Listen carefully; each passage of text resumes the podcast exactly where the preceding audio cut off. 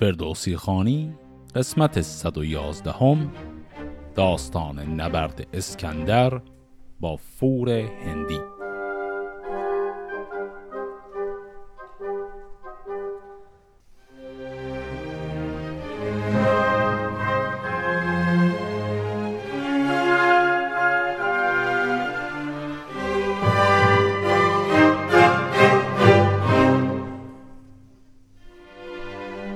در قسمت قبل دیدیم که ماجرای اسکندر با پادشاه هندی به نام کیت به کجا رسید.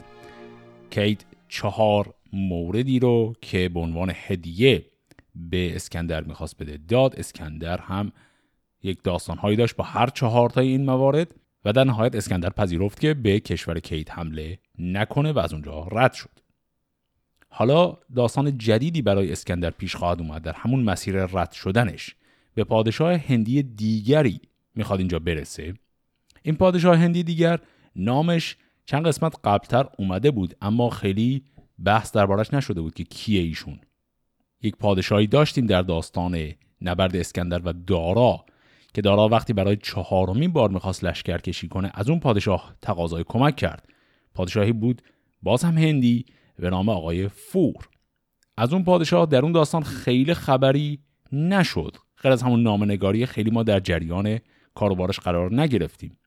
الان اسکندر داره میره و نزدیک شده به قلمروی این پادشاه هندی. پس ببینیم ماجرای اسکندر با فور چطور میخواد شروع بشه.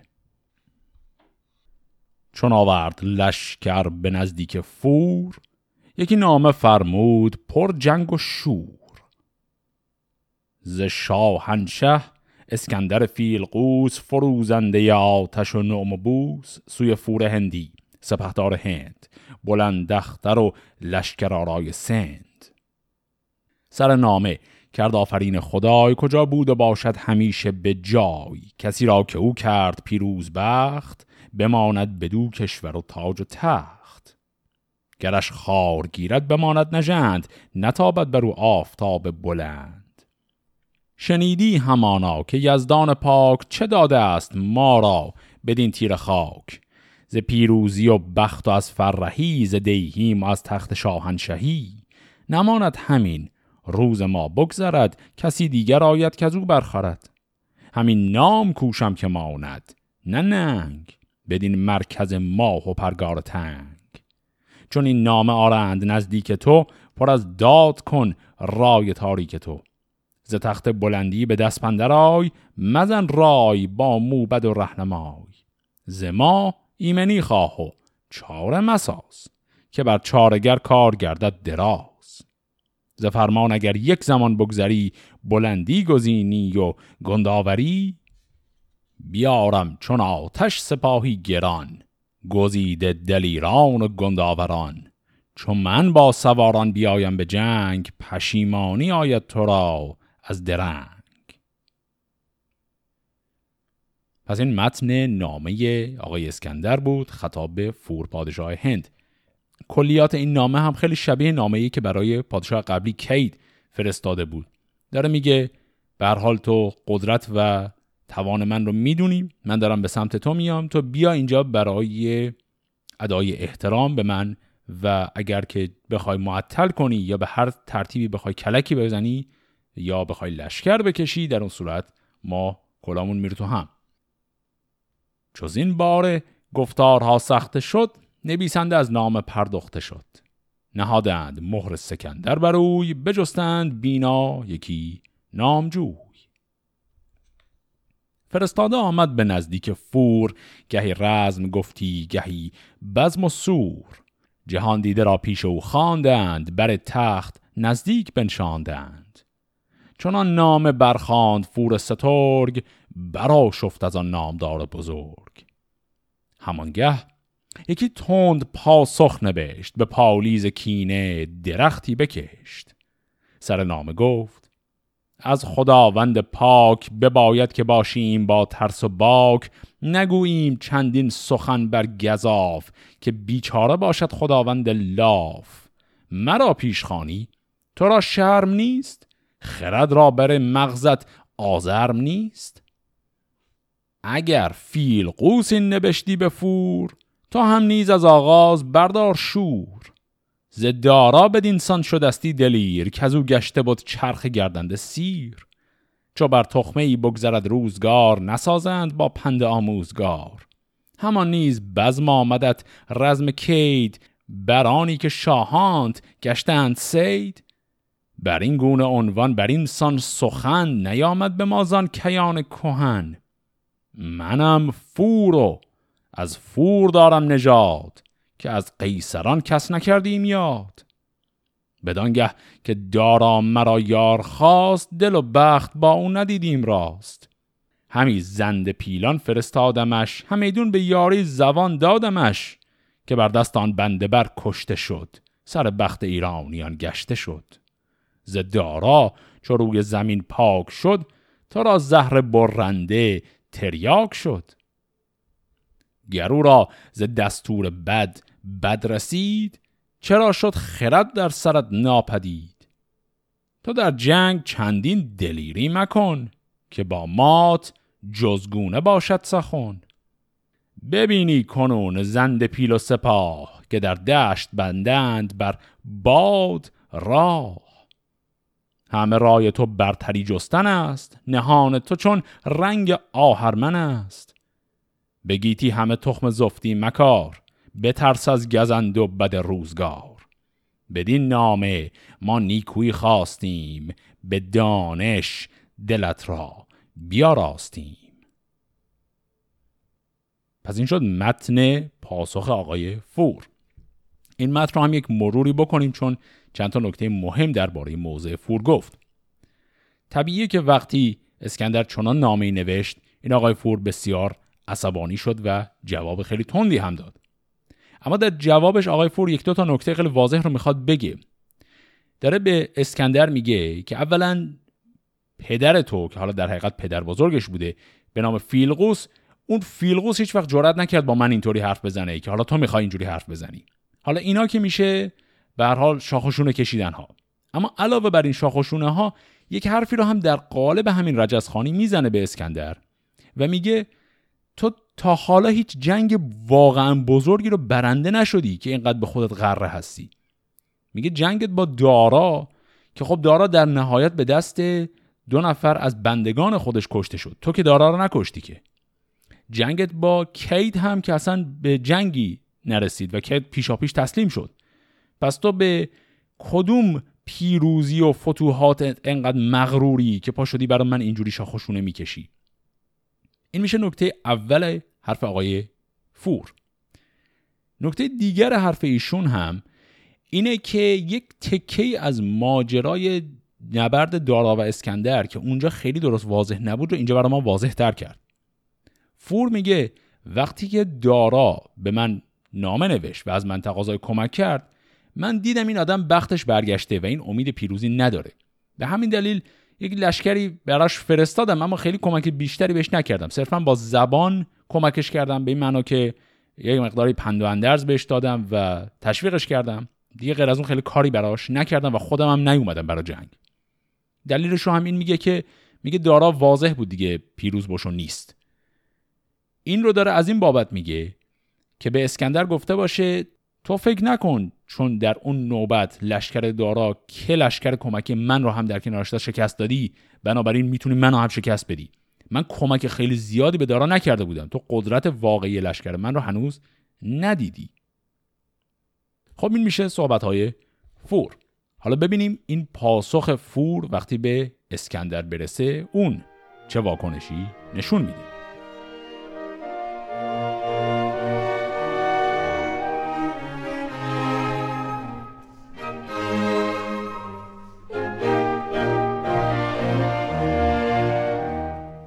چو پاسخ به نزد اسکندر رسید، همانگه ز لشکر سران برگزید. که باشند شایسته و پیش رو، به دانش کهن گشته در سال نو. سوی فور هندی سپاهی براند، که روی زمین جز به دریا نماند. به هر سو همی رفت زانسان سپاه، که گفتی جزان بر زمین نیست راه. همه کوه و دریا و راه درشت، به دل آتش جنگ جویان بکشت. ز رفتن سپه سر به سر گشت کند، از آن راه دشخوار و بیکار و تند. همانگه چون آمد به منزل سپاه، گروهی برفتند نزدیک شاه، که قیصر روم و سالار چین، سپاه تو را بر نتابد زمین. نجوید همی جنگ تو فور هند، نه بغپور چینی نه سالار سند. سپه را چرا کرد باید تباه، بدین مرز بی ارز و این گونه راه. ز لشکر نبینیم اسپی درست، که شاید به تندی بر او رزم جست. از این جنگ اگر بازگردد سپاه، سوار و پیاده نیابند راه. چو پیروز بودیم تا این زمان، به هر جای بر لشکر بدگمان. کنون سر به سر کوه و دریاست پیش، به سیری نیامد کس از جان خیش. مگردان همه نام ما را به ننگ، نکرده است کس جنگ با آب و سنگ. پس وقتی که اسکندر لشکرش رو آماده کرد برای حمله، اتفاقی که افتاد این بود که این طبیعت هند، حدس هم میزنیم به هر حال منطقه کوهستانی از هندوستان رو هم اینها دارن سعی میکنن طی کنن، این طبیعتش خیلی سازگار نیست. احتمالا کوههای بلندی جلوشونه یا جنگل و بیشه خیلی انبوهی هست که این باعث شده نفس سپاه گرفته بشه. این سپاه پیشرویش بسیار کند و سخته و سرداران هم به همین دلیل اسکندر رو میخوان راضی کنن که از این جنگ منصرف بشه. اسکندر غمی شد ز گفتارشان، برآشفت و بشکست بازارشان. چون این گفت که از جنگ ایرانیان، ز رومی کسی را نیامد زیان. به دارا بر از بندگان بد رسید، کسی از شما باد جسته ندید. بر این راه من بی شما بگذرم، دل اژدها را به پی بسپرم. ببینید از آن پس که دیجور فور، نپردازد از بن به رزم و به سور. این کلمه دیجور هم یعنی کسی که پوست تیره‌ای داره، رنگ پوستش تیره هست. پس دیجور فور یعنی فوری که پوست تیره‌ای داره، طبیعتاً چون مال هنده. چو زو باز گردم بیایم به روم، به مردی به زیر آورم روی بوم. مرا یار یزدان و ایران سپاه، نخواهم که رومی بود نیک خواه. پس اینجا اسکندر کار عجیب و جالبی میکنه. اون لشکر رومی، اون سرداران رومی که قلب اصلی سپاه خودش بودن، اونها کسانی هستند که اینجا دارن شکایت میکنن که این آب و هوا و شرایط جغرافیایی خیلی سخت برای ما. اسکندر میگه من به شما احتیاج ندارم، من خودم میرم. پس بنابراین اینجا برای اولین بار اسکندر اون هسته اصلی لشکر اولیه خودش که رومیان بودن رو میخواد بذاره کنار. و سرداران رومی هم که این واکنش خیلی ناگهانی اسکندر رو میبینن، چون این پاسخی میدن. چون آشفته شد شاه از آن گفتگوی، سپه سوی پوزش نهادند روی. که ما سر به سر بنده قیصریم، زمین جز به فرمان او نسپریم. بپوییم و چون اسب گردد تباه، پیاده به جنگ اندر آید سپاه. گر از خون ما خاک دریا کنند، نشیبی از افکنده بالا کنند. نبیند کسی پشت ما روز جنگ، اگر چرخ بار آورد کوه سنگ. همه بندگانیم و فرمان تو راست، چه آزار گیریز ما جان تو راست. چو بشنید از ایشان اسکندر سخن، یکی رزم را دیگر افکند بن. گزین کرد از ایرانیان 100,000، که بودند با آلت کارزار. پس پشت ایشان ز رومی سران، زرهدار مردان جنگاوران. برفتند کارآزموده سوار، پس پشت ایرانیان 40,000. پس پشت ایشان سواران مصر، دلیران و خنجرگزاران مصر. برفتند شمشیرزن 40,000، هر آن کس که بود از در کارزار. ز خویشان دارا و ایرانیان، هر آن کس که بود از نژاد کیان. ز رومی و مصری و از بربری، سواران شایسته و لشکری. گزین کرد قیصر 12,000، همه رزم جوی و همه نامدار. بدان تا پس پشت او زین گروه، در و دشت گردد به کردار کوه. از اخترشناسان و از موبدان، جهان دیده و نامور بخردان، همی برد با خیشتن 60 مرد، پژوهنده روزگار نبرد. چون آگاه شد فور، کامد سپاه، گزین کرد جای از در رزمگاه. به دشت اندرون لشکر انبوه گشت، زمین از پی پیل چون کوه گشت. سپاهی کشیدند بر 4 میل، پس پشت گردان و در پیش پیل. خب پس بالاخره 2 تا لشکر روبروی هم قرار گرفتند. نکته جالب هم درباره لشکر اسکندر اون تنوع قومی و درجه بندیشونه. پس گروهی که اول و جلوتر از همه رفتن جلو، گروه ایرانیان بود. یعنی بخش ایرانی لشکر خودش رو اسکندر جلوتر میفرسته. پشت اونا بخش رومی لشکر خودشه و بعد پشت همونا هم بخش مصری لشکرش هست. حالا ببینیم رویارویی این 2 تا لشکر به چه شکل خواهد بود.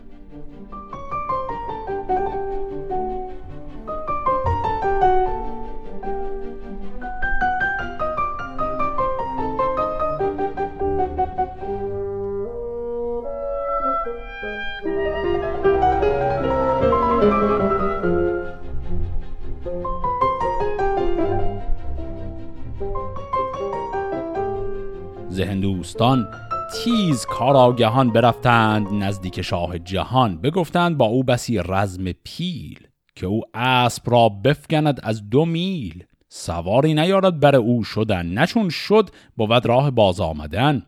که خرطوم او از هوا برتر است، ز گردون مرو را زحل یاور است. خب اینجا اتفاق جالبی داره میفته.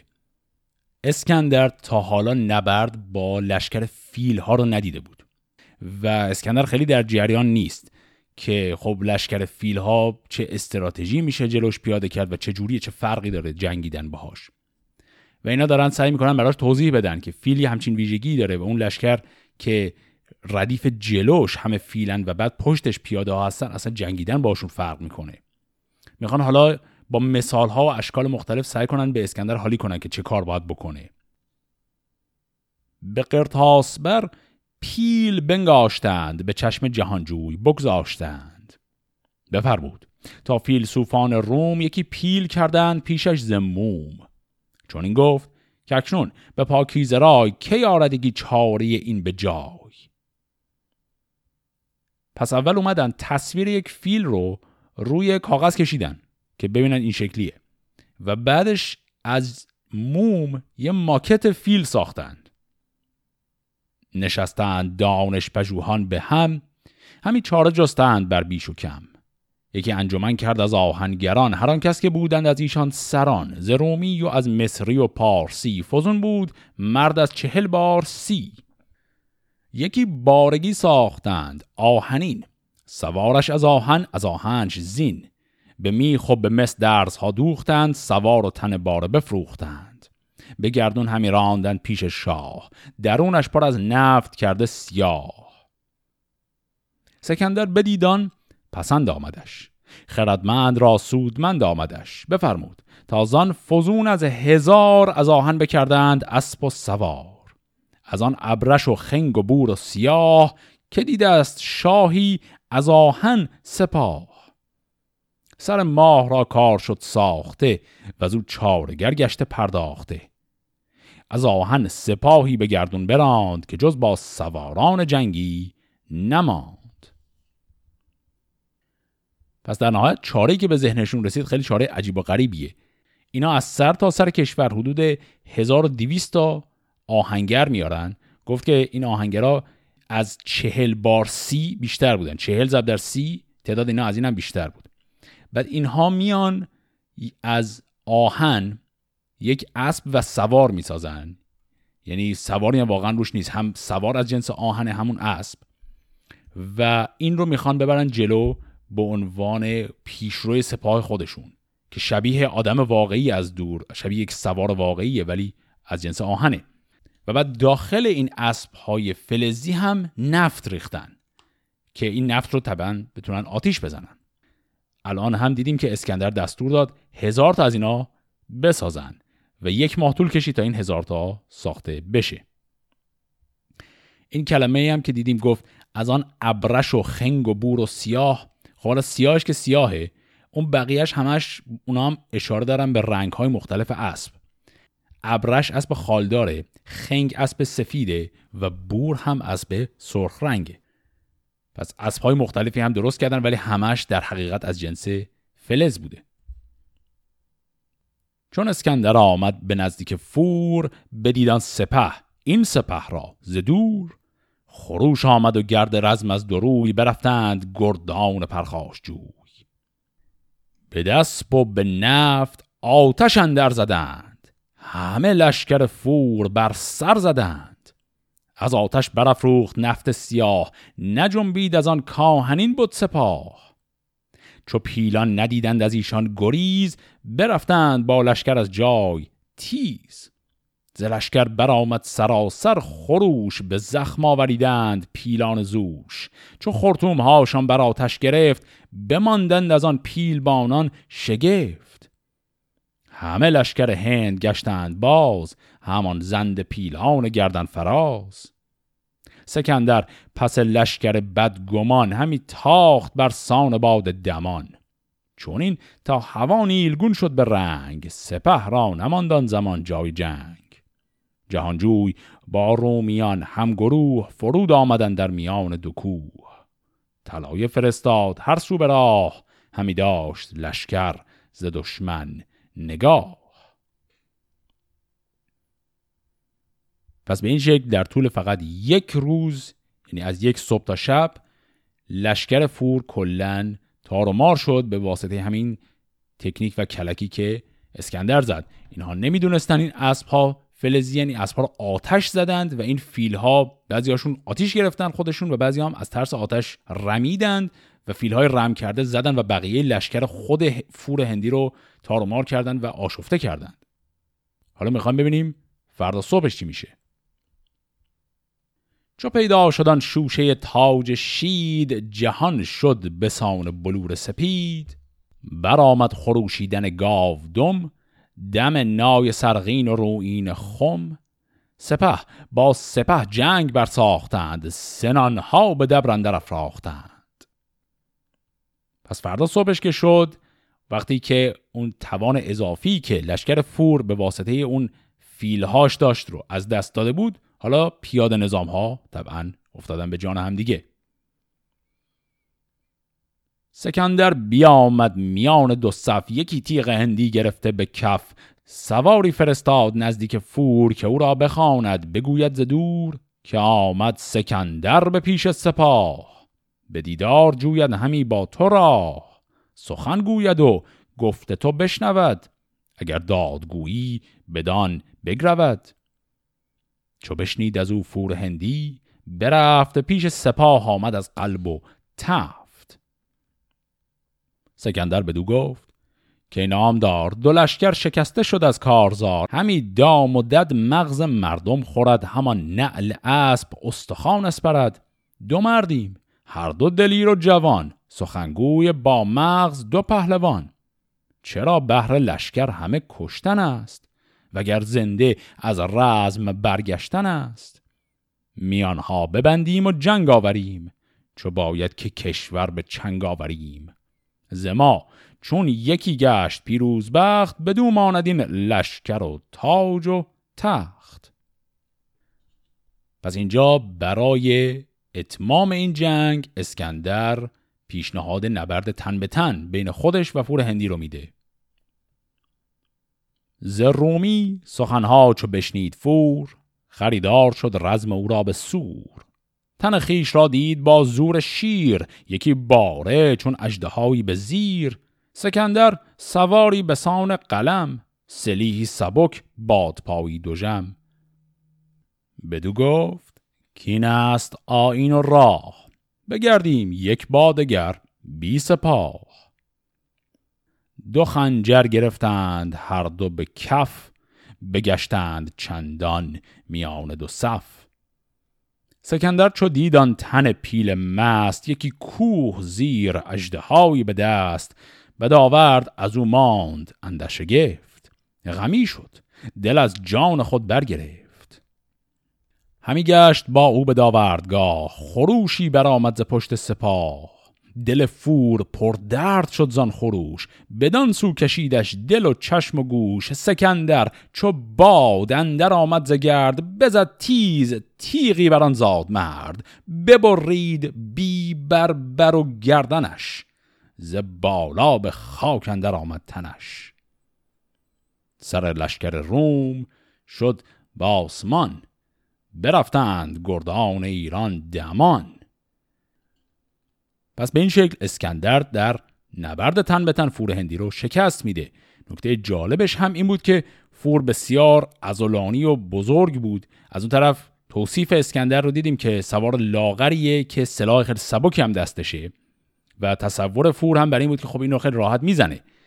ولی در اون لحظه نبرد تن به تن یک لحظه یک سر و صدای هیاهوی شلوغی از طرف سپاه به گوش فور رسید. فور صرفاً گردنشو چرخوند، روشو برگردون ببینه چه خبر اون پشت. و اسکندر دقیقاً به دلیل همین که هم سلاحش خیلی سبک بود، هم خودش خیلی لاغر و چابکه، جهید و فور رو از همون ناحیه گردن که زرهش اون ناحیه رو به نظر میرسه پوشش نمیداد، ضربه‌ای بر فور وارد کرد و او رو با همون یک ضربه از پا در آورد. و حالا خبر این پیروزی اسکندر بر فور رو میخوان به همه جا جار بزنن تا این جنگ عملاً تمام بشه. یکی کوس بودش ز چرم هزبر، که آواز او برگذشتی از ابر. برآمد دم بوق و آوای کوس، زمین آهنین شد سپهر آبنوس. بران هم نشان هندوان رزم جوی، به تنگی به روی اندر آورد روی. خروش آمد از دشت که دوستان، سر مایه مرز هندوستان. سر فور هندی به خاکندر است، تن پیلوارش به چاکندر است. شما را کنون از پی کیست جنگ، چون این زخم شمشیر و چندین درنگ. سکندر شما را چنان شد که فور، از او جست باید همی رزم و سور. برفتند گردان هندوستان، به داواز گشتند همداستان. سر فور دیدند پرخون و خاک، بر و تنش کرده به شمشیر چاک. خروشی برآمد ز لشکر به زار، فرو ریختند آلت کارزار. پر از درد نزدیک قیصر شدند، پر از ناله و خاک بر سر شدند. سکندر سلیح گوان باز داد، به خوبی ز هر گونه آواز داد. چون این گفت که از هند مردی بمرد، شما را به غم دل نباید سپرد. نوازش کنون من به دفزون کنم، ز دلتان غم و ترس بیرون کنم. ببخشم شما را همه گنج اوی، حرام است بر لشکرم رنج اوی. همه هندوان را توانگر کنم، بکوشم که با تخت و افسر کنم. پس به این شکل رفتار اسکندر با لشکر شکست خورده هندی فور رو دیدیم که بسیار شبیه بود به رفتاری که اسکندر با لشکر شکست خورده دارا بعد از نبرد با اون انجام داده بود. همه رو بخشید و بعد هم گفت که سعی میکنم تمام کارهایی که شاه قبلی در حق شما کرده بود رو من ادامه بدم. و از آن جایگه شد بر تخت فور، بر آن جشن ماتم، بر این جشن سور. چون این است رسم سرای سپنج، نماند که مانی بدو در مرنج. بخور هر چه داری ممان باز پس، تو رنجی چرا ماند باید به کس. همی بود بر تخت قیصر دو ماه، ببخشید گنجش همه بر سپاه. یکی با گوهر بود نامش سوورگ، ز هندوستان پهلوانی سترگ. سر تخت شاهی بدو داد و گفت، که دینار هرگز مکن در نهفت. ببخش و بخور هرچه آید فراز، بدین تاج و تخت سپنجی مناز. که گاهی سکندر بود گاه فور، گهی درد و خشم است و گه کام و سور. درم داد و دینار لشکرش را، بیاراست گردان کشورش را. پس وقتی که اسکندر بر تخت پادشاهی اون منطقه از هند که متعلق به فور بود نشست و همه هم با او بیعت کردن، این قضیه با دارا اینجا دوباره تکرار شد. باز از جنبه دیگری هم این ماجرای ایران تکرار شد. دیدیم که وقتی بر تخت پادشاهی ایران نشست، بعد از این مدت خیلی سریع حوصله‌اش سر رفت و خواست لشکر بکشه بره بقیه جاها رو ببینه. همونطور که عرض کردم در اون قسمت نبرد با دارا گفتم که یه فلسفه عجیبی آقای اسکندر داره و اون همین که میخواد واقعا همه دنیا رو ببینه و خیلی زود حوصله‌اش از چیزها سر میره. پس پادشاهی ایران رو با وجود اینکه گرفت، اما یه دقیقه اونجا بند نشد و ول کرد و رفت. الان رسید به هند، پادشاهی این منطقه از هند رو هم باز گرفت. دوباره 2 ماه بیشتر روی این تخت پادشاهی هم دوام نیاورد، حوصله‌اش سر رفت. یک پهلوان بزرگ هندی به نام سوورگ رو بر تخت به جای خودش نشوند و نصیحت‌هایی هم به او کرد و حالا میخواد خودش دوباره راهی بشه، این ور اون ور رو ببینه. اما تا الان آقای اسکندر مسیر حرکتش همش به سمت شرق بود، یعنی از روم رفت به سمت ایران، از ایران هم رفت به سمت هند. حالا الان میخواد مسیر رو برعکس کنه و بره یه مقداری به سمت غرب و خب ببینیم این دفعه سر از کجا در میاره.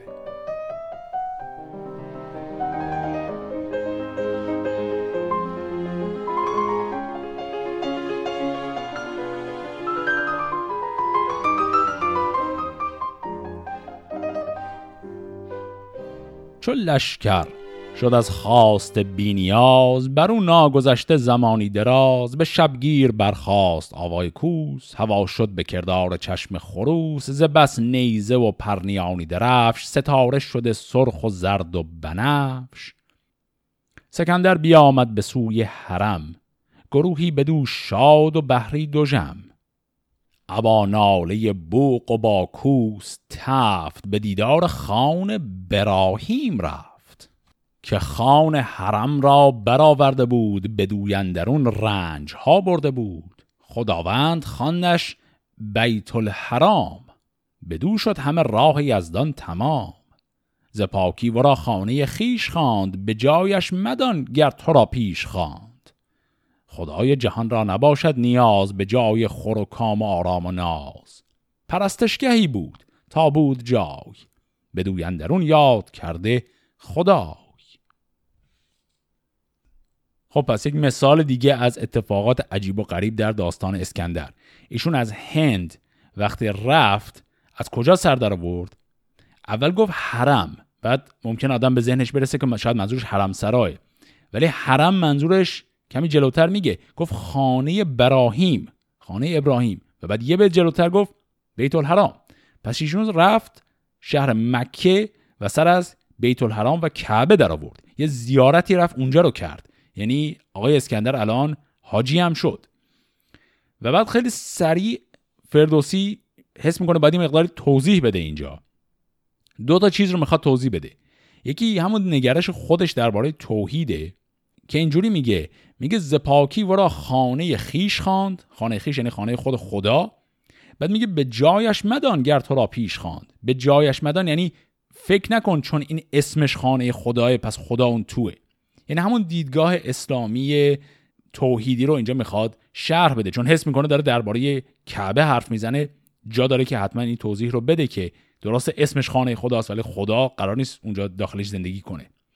این نکته رو که فردوسی توضیح میده، نکته خیلی مهمتر رو هم حس میکنه باز باید توضیح بده برای ما.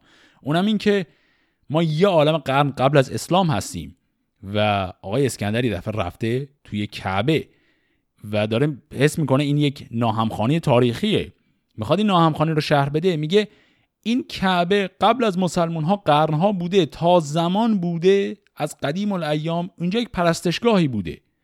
پس این بیت رو میگه که پرستشگاهی بود تا بود جای.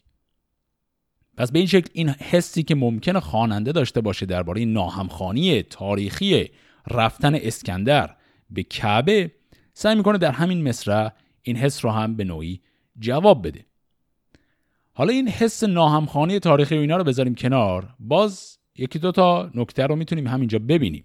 یک نکتهش چیزیه که شبیهشو در قسمت‌های قبلم دیدیم. من گفتم داستان اسکندر به شکل عجیبی ارجاع‌های اسلامی پراکنده زیاد داره. یعنی تو هیچ کدومش اینطوری حرف نمیزنه که مثلا اسکندر مسلمان شده، اما انگار داستان از زاویه دید آدم‌هایی که خودشون مسلمان هستن داره تعریف میشه. توضیح این قضیه باز همونطور که دارم هر قسمت من شما رو حواله میدم به قسمت ویژه، توضیح این هم تا حدی میمونه برای قسمت ویژه. اما این یه نکته رو بذاریم کنار. نکته دومی که باز در همین ارجاع خیلی مختصر به خانه کعبه میبینیم، همون بحث پراکندگی و حالت آشفتگی داستان‌های اسکندره. قبلا هم عرض کردم داستان اسکندر چون اپیزودی که ما باید اینو دیگه بهش ببخشیم، هر داستانش یه دفعه سر از یه جا در میاره.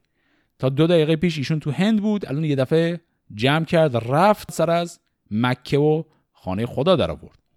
و حالا جالبش اینه که کمی جلوتر سر از چند تا منطقه دیگر هم به هر حال در میاره. پس آمد اسکندر سوی قادسی، جهانگیر تا جهرم پارسی. چون آگاهی آمد به نصر قطیب که او بود مرمک را فر و زیب، پذیره شدندش نبرد سران، دلاور سواران نیزه وران. سواری بیامد همان در زمان ز مکه به نزد اسکندر دمان، که این نامداری که آمد ز راه، نجوید همی تاج و گنج و سپاه. نبیر اسماعیل نیکختر است که پور ابراهیم پیغمبر است. چو پیش آمدش نصر بنواختش، یکی مایه ور جایگه ساختش. بدو شاد شد نصر و گوهر بگفت، همه رازها برگشاد از نهفت. پس وقتی که اسکندر میخواد بره به سمت خانه خدا، هنوز نرسیده به اون منطقه، وسط راه که هست به فردی به نام آقای نصر که مسئول و بزرگ اون منطقه بوده خبر میدن که اسکندر داره میاد و ایشون هم میخواد بره به پیشواز اسکندر. و بعد برای اینکه اسکندر فکر نکنه دشمنی با لشکر اومده، بهش میگن که نه ایشون نیومده برای این کارا. و معرفیش که میخوام بکنن میگن ایشون از نوادگان حضرت اسماعیل پسر حضرت ابراهیمه و این نواده حضرت اسماعیل به نام آقای نصر میخواد پاشه بیاد. اسکندر چنین داد پاسخ بدوی که ای پاک دل مهتر راست گوی، بدین دوده اکنون کدام است مه، جز از تو پسندیده و روز به. بدو گفت نصر ای جهانگیر شاه، خزاعه است مهتر بدین جایگاه.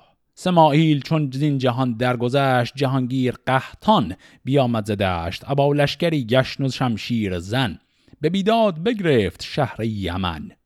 بسی مردم بیگنه کشته شد، بدین دودمان روز برگشته شد. نیامد جهان آفرین را پسند، بر او تیره شد رای چرخ بلند.